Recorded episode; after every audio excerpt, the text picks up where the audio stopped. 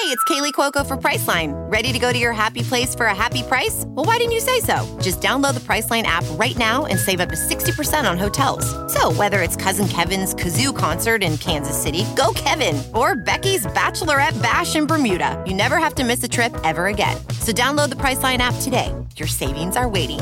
Go to your happy place for a happy price. Go to your happy price, Priceline.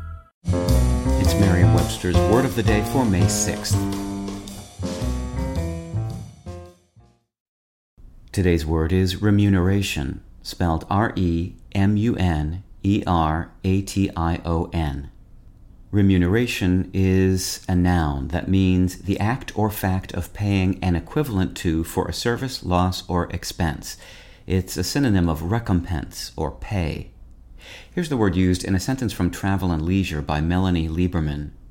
Travelers who are bumped from an overbooked flight can seek remuneration, as can people who were delayed more than three hours by a technical difficulty. Our evidence shows that the word remuneration is most at home in writing that concerns financial matters, especially when large amounts of money or other forms of compensation are involved.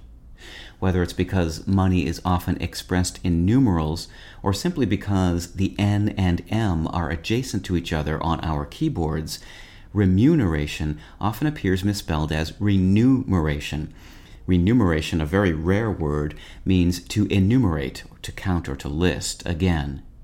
It pays to know that the mun in remuneration is from the Latin word munus, meaning gift, a root it shares with the word munificent, an adjective which means very liberal in giving.